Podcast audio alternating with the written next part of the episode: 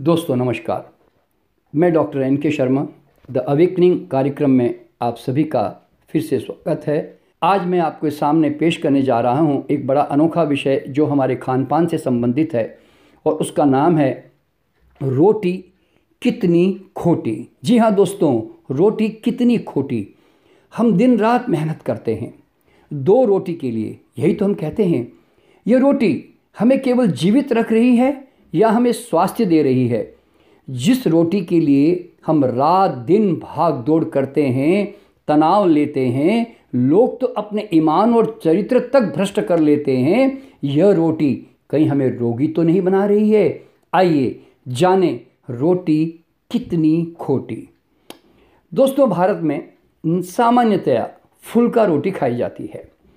भारत के अधिकतर घरों में यह फुलका रोटी सब लोग इस्तेमाल करते हैं। यह रोटी दो मिनट की भीतर पककर फूल जाती है। परंतु ये दो मिनट वाली रोटी में स्टार्च कार्बोहाइड्रेट का शर्करा में कभी भी पूरा रूपांतरण नहीं होता। यह करीब 50 परसेंट के आसपास पकता है। इसका बाकी स्टार्च अध पका रह जाता है। इसलिए जब हम रोटी को चबाते हैं तो मुँह में ऐसा लगता है जैसे गीला आटा चबा रहे हैं जो थोड़ा सिक गया है। रोटी में अगर कुछ पूरी तरह पकता है तो वह रोटी का ऊपरी पतला हिस्सा जो ऊपर पपड़ी की तरह होता है, इसलिए ऊपर की पपड़ी निचली परत से ज़्यादा स्वादिष्ट एवं मीठी लगती है। अध पका स्टार्च जब आंतों से गुजरता है तो सड़कर निकलता है। इसी कारण सोच और मल में बदबू होती है।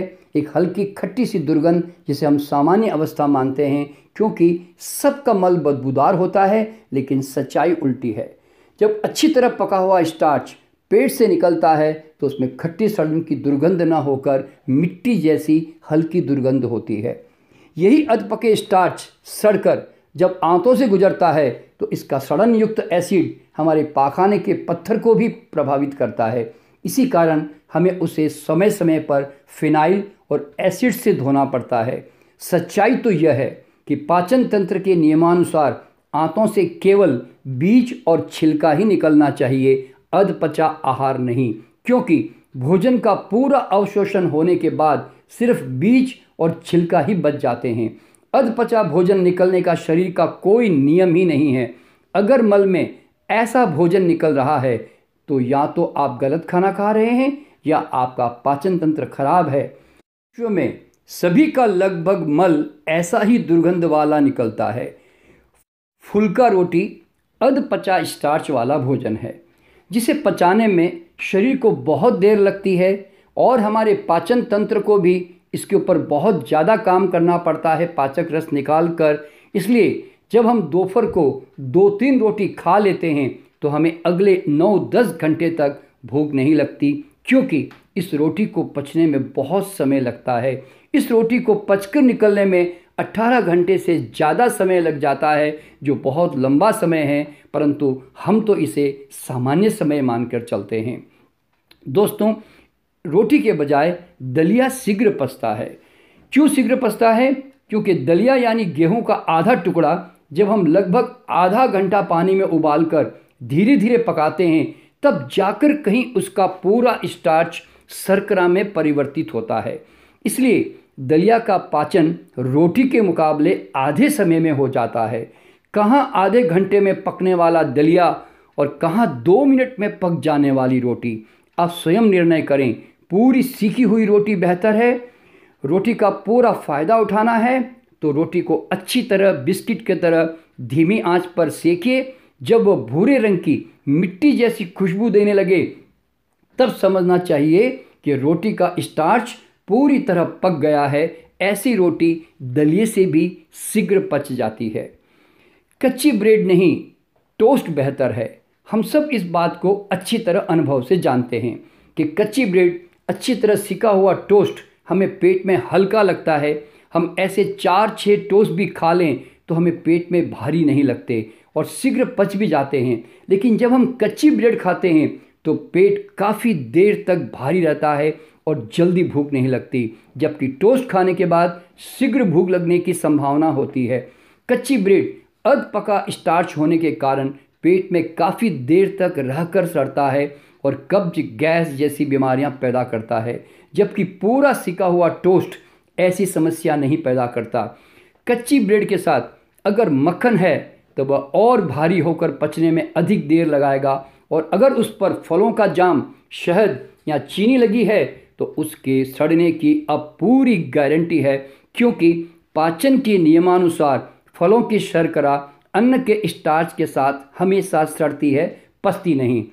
अगर आपने इसके साथ चीज़ या पनीर जोड़ दिया है, तब तो आपने अपच, सड़न, एसिडिटी और गैस की आपने पूरी व्यवस्था कर ली। मेरी बातों पे दोस्तों यकीन नहीं करें। आप स्वयं खाएँ, अनुभव करें और विश्वास करें। ब्रेड और दूध, ब्रेड और अंडे भी पेट में गलत मेल के कारण भयंकर रूप से पेट में सड़ते हैं। तो दोस्तों, दूध की कोई भी वस्तु कभी अन्य दालों के साथ ना खाएँ, वरना आपको अपच का सामना करना ही पड़ेगा। खाकरा खाकरा राजस्थान और गुजरात में पतली रोटी को अच्छी तरह सेक कर पापड़ की तरह करारा बनाया जाता है, जिसे खाखरा कहते हैं। ये पूरा सिक जाने के कारण बहुत हल्का और सुपाची होता है। परंतु अगर ये घर में चोकर समेत आटे से बनाए जाएँ तो ही बेहतर है। बाज़ार में मिलने वाला खाकरा मैदे की तरफ़ बारीक आटे से बनाया जाता है, जिससे उसमें खुज्जा या फाइबर नहीं के बराबर होते हैं। ऐसे खाकरे शीघ्र पस तो जाते हैं परंतु उसमें पोषण तत्व नहीं के बराबर होते हैं। आजकल रोटी बनाने वाली बिजली मशीन से ऐसे खाकरे घर में भी बनाए जा सकते हैं, जो ये बिस्कुट के सर्वश्रेष्ठ विकल्प है। दोस्तों, बिस्कुट एक तला हुआ आहार है। जी हाँ दोस्तों, जिस बिस्किट को आप हल्का मान के चलते हैं और आप पूरा का पूरा पैकेट खा जाते हैं, यही बिस्किट और समोसे कचौरी में कोई बहुत बड़ा अंतर नहीं है। सभी महिलाएँ अच्छी तरह जानती है कि बिस्किट बनाने के लिए हमें एक किलो मैदे के साथ करीब करीब आधा किलो डालडा घी या और कोई तेल मिलाना पड़ता है और उत, और करीब 700-800 ग्राम के करीब चीनी भी। फिर हम इसे आधे घंटे तक सेकते हैं। कचौड़ी समोसा बाहर से तलते हैं बिस्कुट भीतर से तलता है इसलिए ये तली हुई मैदे की मट्ठी की तरह स्वादिष्ट लगता है।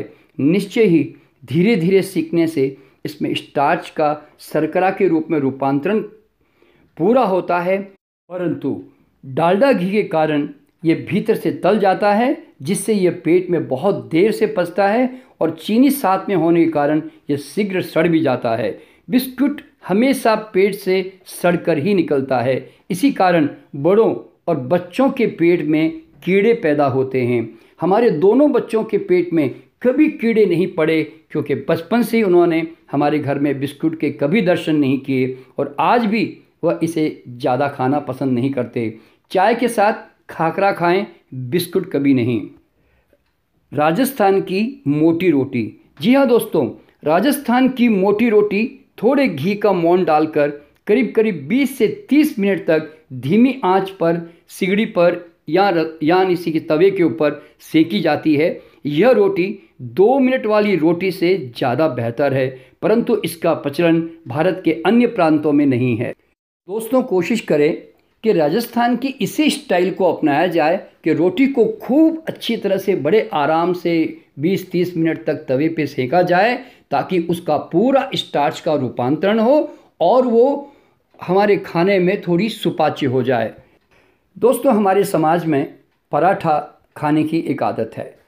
पराठा पूरी से भारी होता है। पराठा मोटी रोटी की तरह ही होता है, जिसमें अगर घी का मोन ज़्यादा है तो फिर ये खतरनाक है। कम है तो ठीक है। इसे रोटी की तरह जल्दी सेक लेते हैं। पराठे पर घी या तेल डालते ही स्टार्च घी या तेल की गर्मी से शीघ्र सिकने लगता है।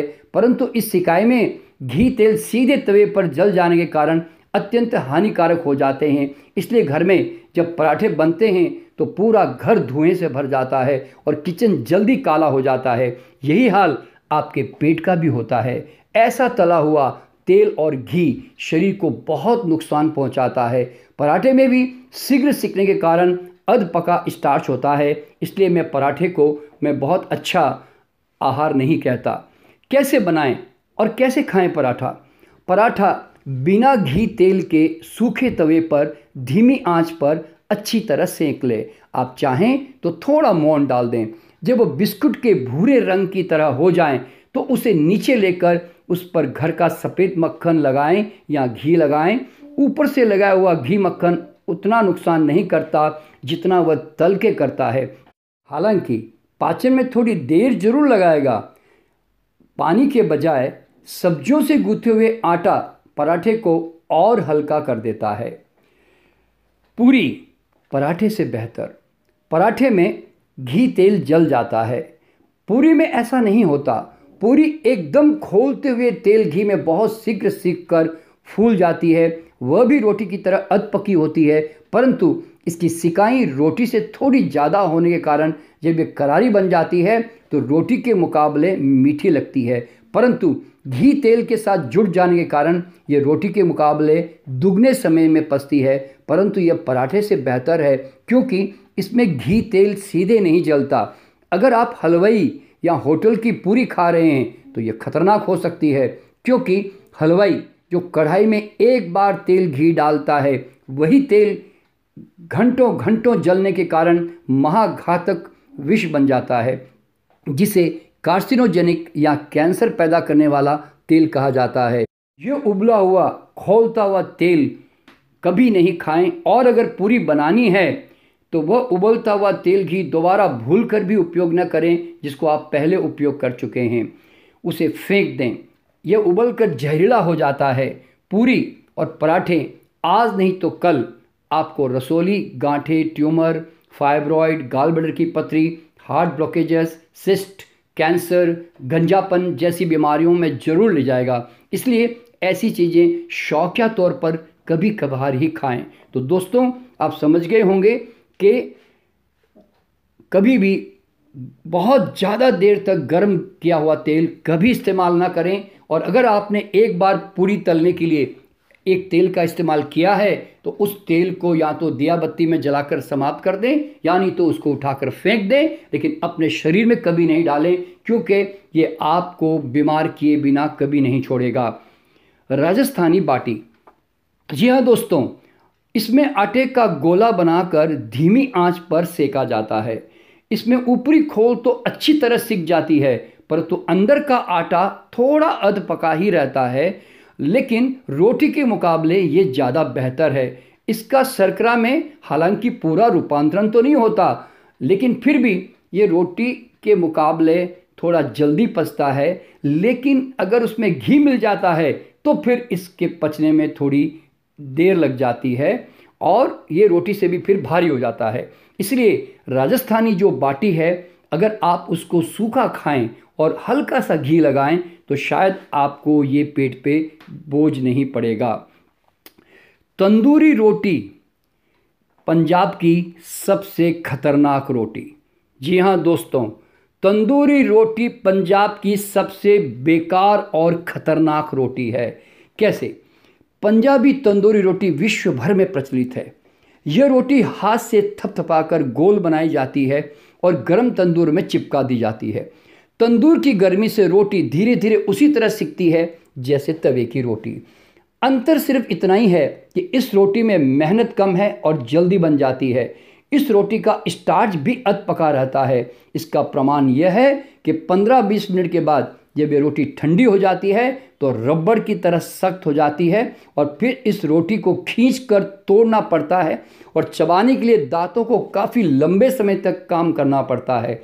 इसके बावजूद यह रोटी मुँह में पूरी तरह नहीं टूटती और इतना धैर्य किसी के पास नहीं है कि इसको आराम से बारीक होने तक चबाता रहे और हमें मजबूरन सब्ज़ी के सहारे इसे निगल लेना पड़ता है या दाल के सहारे निगल लेना पड़ता है। यह रोटी सामान्यतः तवे वाले फुलकों से अधिक हानिकारक क्यों होती है?